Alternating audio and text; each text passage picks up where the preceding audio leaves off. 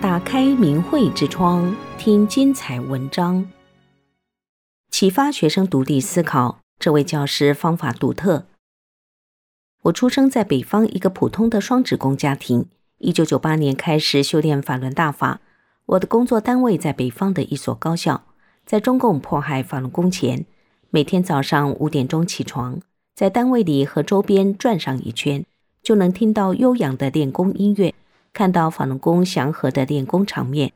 那时中国的大城市，基本上每个单位和公园都有法轮功义务教功的练功点，大法的福泽遍布寰宇。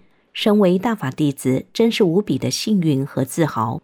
从一九九九年七月开始，江泽民和中共互相利用迫害法轮功。二十多年过去了，迫害还在继续，人间的正义还没有得到伸张，中国社会却已经经历了天翻地覆的变化。最明显的。就是中国社会的道德急速的下滑。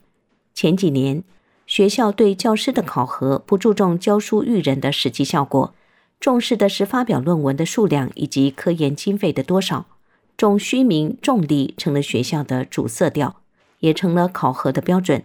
在这种氛围中，保持独立的学术思想很难。但是我坚信，道德的提升才能带来技艺的提高，即便非主流、不功利、很傻。也很艰难，但是我也要秉持传道授业解惑的师者的责任和担当。我要的是明明白白的明，而不是徒有虚名的名。在那段工作上最困难的时光，我舍得心甘情愿，舍得坦然。然而每次面对考核也很艰难。但是每当下课之后，看到学生积极的反响，我又会很欣慰。中国大陆的高校是道德急速下滑的重灾区。成了一个无神论和现代科技的混合体，学校如同小社会，欺骗、造假横行。学生写出的分析作业充斥着假大空的论调。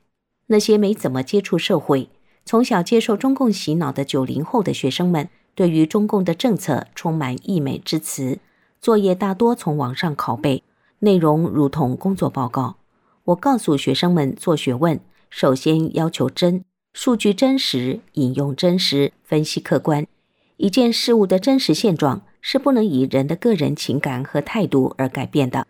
法轮大法的法理开启了我的智慧，在讲课中穿插了我对中华儒释道神传文化的理解，对另外空间的认识，对现今社会种种问题和乱象的分析和思考，启发学生用自己的头脑去发现问题、分析问题，而不是被舆论左右。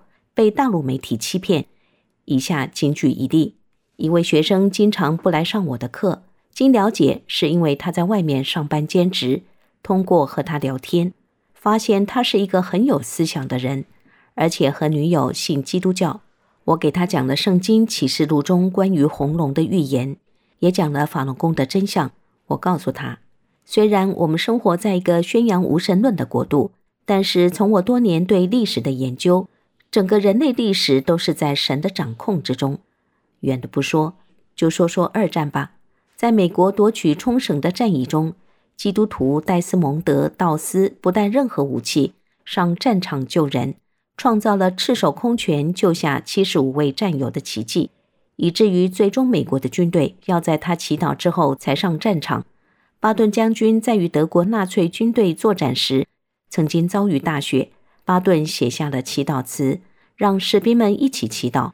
上天给了他两个晴天，他们最终趁着好天气赢得了胜利。